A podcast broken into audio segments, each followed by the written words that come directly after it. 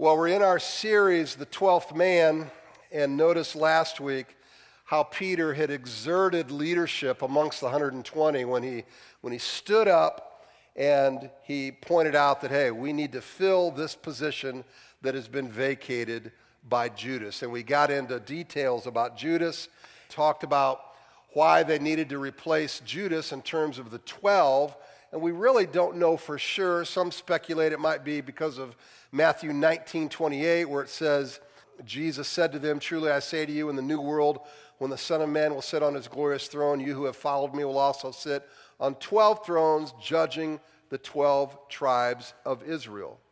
The bottom line is that what we can know and what Luke wrote about is that the Psalms had predicted that Judas would need to be replaced and that there would be one that would, that would betray Jesus. And there was a, a couple Psalms that, that were quoted there in the passage that we just read.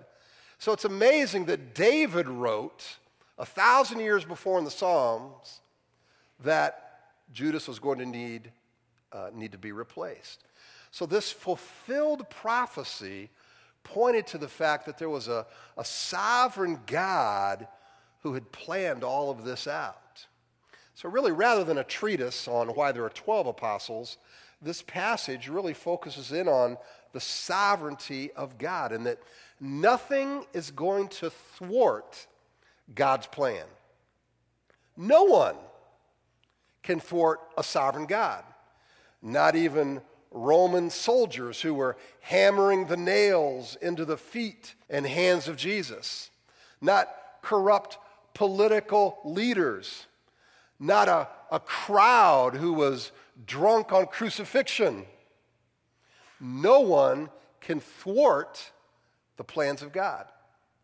There's a passage in Romans 6 that talks about some martyrs who were entreating God to execute his justice. And it says this that uh, when he opened the fifth seal, I saw under the altars of souls of those who had been slain for the word of God and for the witness they had borne.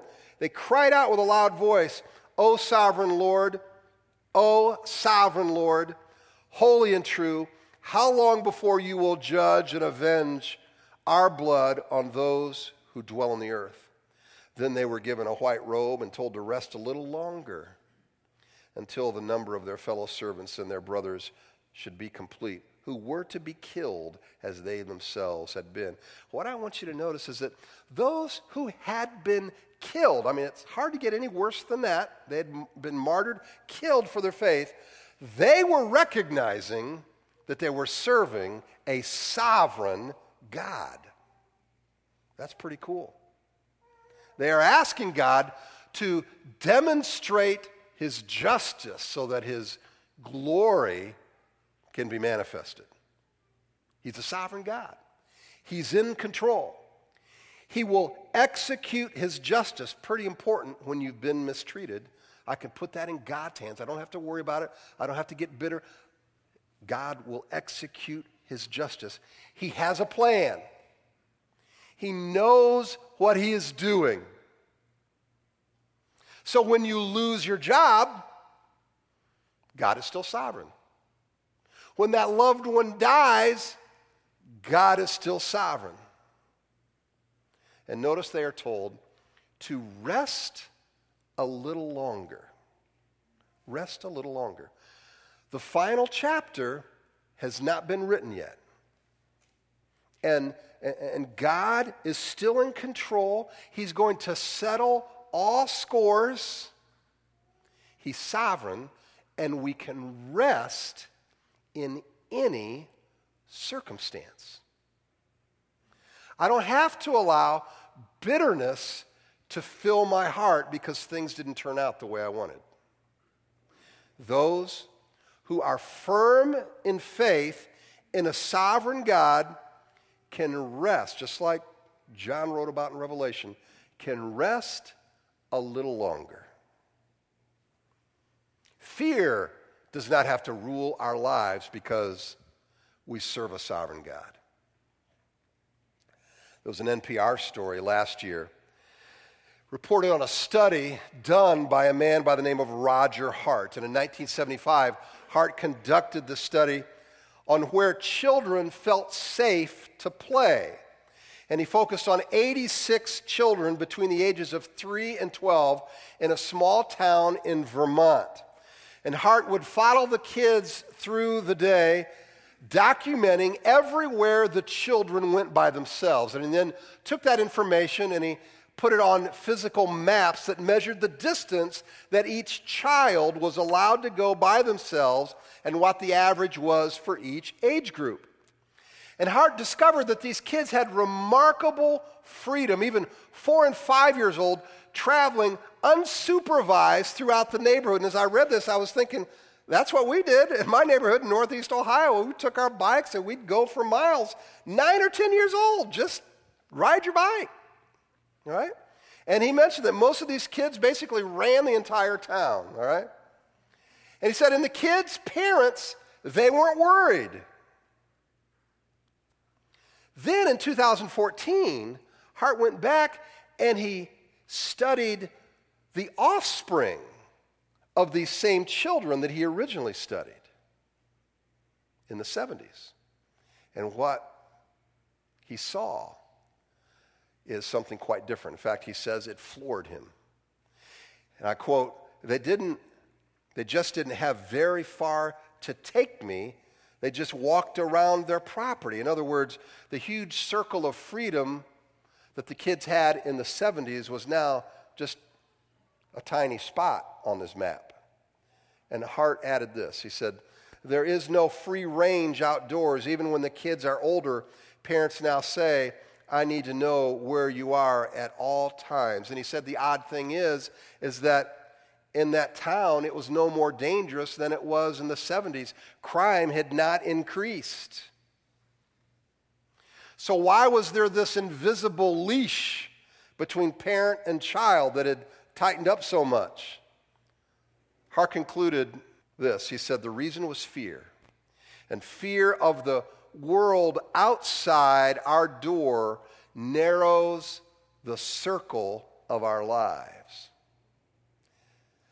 Now, my point in bringing this up is not to talk about our parenting styles, but that fear greatly limits our freedom and our ability to, to function generously and openly. I'm certainly not suggesting we throw caution to the wind, but rather, for the Christian, a healthy understanding of the sovereignty of God allows us to function without a debilitating fear. Now, obviously, we have to be prudent to protect our children. We, we lock our doors, we do other things, but we cannot fear all of the possibilities of danger and let that overcome us. But this is rather common. Now, for the Christian, we can expect that in this world there will be trouble, but yet God is still sovereign, right? And that whatever befalls me, God will be there to help encourage, God has given us promises that He will strengthen us. But He's not given us a promise that there'll be no trouble on earth. In fact, we read it this in James. And by the way, James was the first book chronologically of the New Testament, and it was written during the diaspora, or when all the Christians were dispersed because of persecution. So you have Christians being tortured Christians being martyred, and this is what James writes Count it all joy, my brothers, when you meet trials of various kinds, for you know that the testing of your faith produces steadfastness. And let steadfastness have its full effect, that you may be perfect and complete, lacking in nothing. What he's saying is that despite what's going on, God is still working. God is still sovereign. He's still behind the scenes, working in and through you. He is executing his plan. And then we read further in 1 Peter 4:19, "Therefore let those who suffer according to God's will entrust their souls to a faithful Creator while doing good. See, when you suffer, God is not asleep. When you suffer, God is still sovereign. I've told this story before, but when Janet was pregnant with our twins, and we had an ultrasound, and there were some issues. One was half the size of the other. And we had to go to St. Louis to have some special um, sonogram done. And the doctor there talked about abortion on one of the babies and basically gave us a prognosis that was not very good for one of our boys. And so the drive basically from St. Louis to Rolla was filled with tears. And then finally, I just got tired of the weeping. And I just said, All right, we got to stop this. And usually you don't say that to your wife, you know, stop this, all right? But we cannot continue to go down this road. And I said, now here are the things that could possibly happen between, you know, death and life. We could have this, this and I just started naming it. All these things that could possibly go wrong. And I said, you know what? That will be what God will allow, and God will strengthen us. He will outfit us, and we have to be okay with that. We have to be okay if this child doesn't live. We have to be okay no matter what happens, and we cannot sit here and keep basically torturing ourselves, thinking about all the possibilities. Whatever happens, we know God is in control. And Janet was like, You're right. And from Rolla to Springfield, we could dry up the tears. And perspective we both had. I mean, we had, listen, it wasn't like it was over then, but it was a, it was a turning point. We still struggled, but we did realizing that there's a sovereign God. I'm not, I'm not pretending that there's no pain. I'm not pretending that it's all easy, but the idea that understanding that God is sovereign. He's not going to protect me from trouble, He will help me endure the trouble. And some will think, wait a minute, wait a minute. I thought Christianity was about, you know, God is there to make me happy. God is there to fulfill my every wish. Listen, such a refrain is a trap that will lead you down a road of discontent, disappointment, disillusionment with God. I am in Christ, and Christ is in me and he can do with me whatever he wants for him to receive glory. So, the injunction for the Christian to recall those words that John wrote in Revelation is, O sovereign Lord, holy and true, and in him I will rest. Again, that doesn't mean easy, doesn't mean no trouble, Rest is my soul realizes, you know what? God's got this. We're going to be all right. Our soul can be at rest. It was because Peter and the 120 were assured of a God who was in control that they could face these unpleasant circumstances that they were now facing in Acts 1. Jesus had ascended, he was no longer physically with them. They're gathering in the upper room, wondering what to do and they have to replace one who had betrayed them. Great hurt, great disappointment with someone who had ministered with them. And Peter says, Now we have to replace this guy. So one of the men who had accompanied us during all the time that the Lord went in and out among us, beginning from the baptism of John until the day when he was taking up from us, one of these men must become with us a witness to his resurrection. So they are recounting the qualifications that have to be in place for a person to be considered as an apostle. And to be counted among the 12, one had to have been a eyewitness to the public ministry of Jesus from the, from the baptism of Christ all the way through to the resurrection, including, or to, to the ascension and including the resurrection. Now, what strikes me about that particular standard is that it is rooted in empirical evidence. He does not have the apostles sign some doctrinal code, some statement of faith from the right denomination. No, rather, he says, you guys have to have a conviction that was born out of your eyewitness testimony. They were first hand witnesses to the ministry of Christ. And the power of that eyewitness testimony stands as resounding affirmation to the life of Christ and the claims of the gospel that are enunciated in 1 Corinthians 13 that Christ died for our sins in accordance with the scriptures, that he was buried, that he was raised on the third day in accordance with the scriptures. And guess what? I saw it. I was there. You've got guys with that kind of a conviction. It's no reason that the early church grew like it did.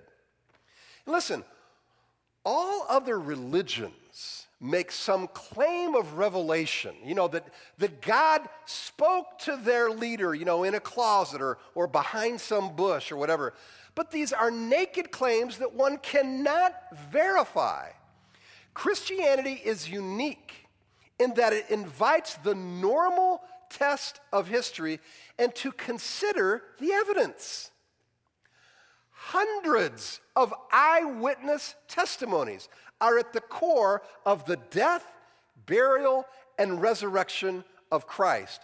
And they are recorded in the four Gospels. And by the way, it is not circular reasoning to use the four Gospels as a record for the testimony any more than it's circular reasoning to go to a, a history book and say, look, Lincoln was shot at the Ford Theater.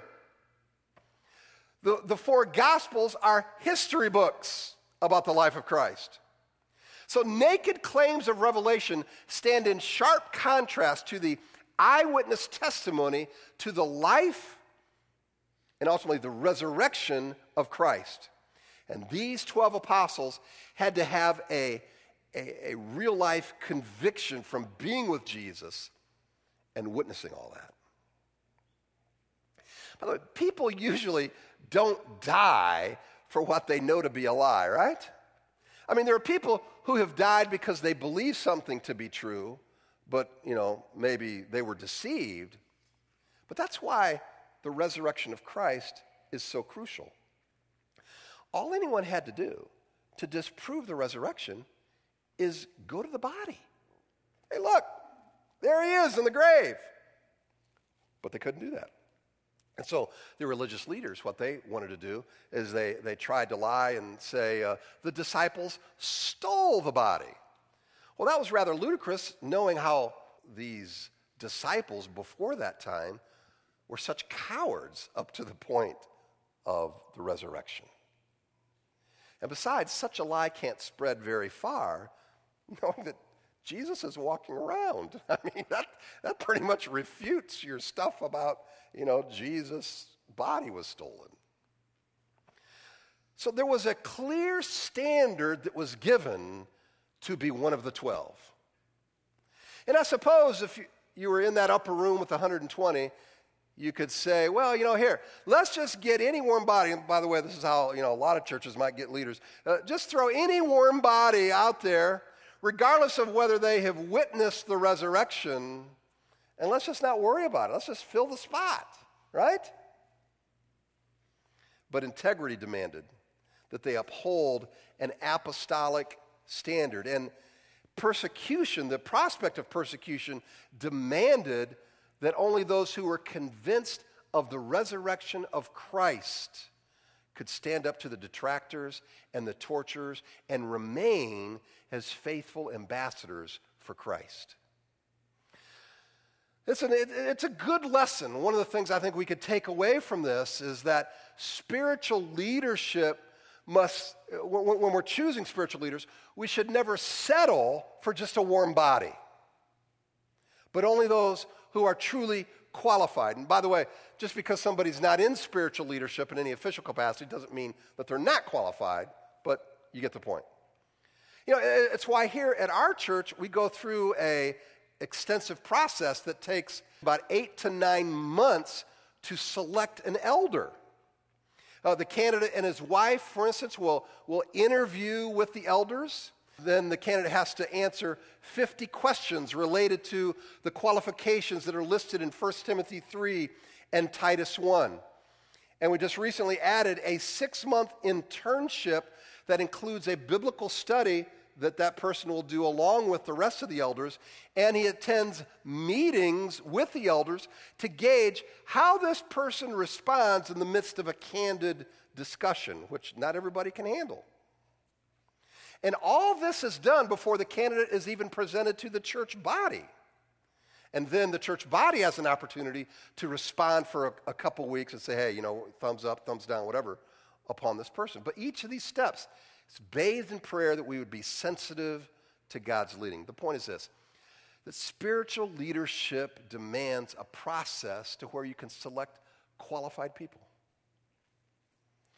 And they put forward two. Joseph called Barsabas and also who, who was also called Justus, and, and Matthias. And they prayed and said, You, Lord, who know the hearts of all, show which one of these two you have chosen to take the place in this ministry and apostleship from which Judas turned aside to go to his own place. And they cast lots for them, and the lot fell on Matthias, and he was numbered with the 11 apostles. Now, frankly, we know very little about these guys. In fact, we don't hear mentioned after this episode. Uh, tradition tells us that Matthias ministered in Ethiopia. We don't know that for sure, but that's what tradition says. We do know this for sure. They're never mentioned, but notice what they did in selecting Matthias. Verse 24 says, They prayed, You, Lord, who know the hearts of all, show which one of these two you have chosen so, God, you know the heart of the candidates, and I pray that if there's something there that might disqualify that person, would you reveal that to us? And Lord, you know the hearts of the people who are choosing or selecting this person, and if there's maybe any favoritism or bias, indicate that to us so that we can be wise in selecting this person. So they were honestly seeking God in making a decision. And that's all that we can do when we have two, apparently, equal choices. I mean, both of these guys were apparently qualified, but they spent time in prayer. Jesus did the same thing when he chose his disciples, spent considerable time in prayer before he approached them to follow him. And so, whether it's a, a staff person, a, a pastor, or needing to get a small group leader, teacher, ministry leader of any kind, prayer is indispensable to that process. And verse 26 says they cast lots, and history tells us that usually the way that was done is you put rocks in a jar, you might paint a, a color on uh, the rocks, and then pour out a rock, and that was your choice. And apparently that was not too uncommon. Even Proverbs 16:33 says, "The lot is cast into the lap, but its every decision is from the Lord." Now, we're never commanded that we have to do it that way. But the point here in that verse in Proverbs is that, listen, the Lord is the one who ultimately decides. And it's not chance that decides a matter, even if you're casting a lot. And this whole idea of chance versus the sovereignty of God, uh, this is something that I think certainly our culture struggles with, and our culture has adopted the idea that basically we humans have come on the scene by what? Chance, right? I mean, it says that nature is cold to humanity, that only the strong will survive. And in the end, there is no higher purpose, there's only biological existence. So we're just you know, spokes in the wheel or, or, or machines. In fact, in a famous episode of Star Trek, the characters debate whether the android lieutenant commander Data is a machine. He, of course, is, and Captain Picard retorts, It is not relevant. We humans, too, are machines, merely machines of a different type. That is straight out of the pages of evolutionary naturalism. And that stands in sharp contrast that God is sovereign in the universe. And as a result, human beings that were created by this God have volition or choice. We just sang earlier of a Trinitarian God, God the Father, Son, and Holy Spirit. As a Trinitarian God, he, he related amongst himself in the Trinity. And so we are created in the image of God. We too are relational beings, beings of choice, beings that can choose. We live in a moral universe that God has created, and we can choose to, uh, to live under that morality that God has created or, or not. And of course, people kick against that idea that we live in a moral universe or even that we have free choice. But this too, you cannot deny because you can deny all you want whether you live in a moral universe or not. But the fact is, even the hardcore atheist chooses things, says things that show that we live in a moral universe when he talks about maybe the evil of this or the evil of that, or people who are intolerant. Well, how could that even be bad if morality doesn't exist? You can't escape it because we live in a moral universe. That's the world that God has created. So the question really becomes is this In the choices we make, are we going to make those choices in light of the sovereign God who exists and with his wisdom? Or are we going to make those choices independent of God?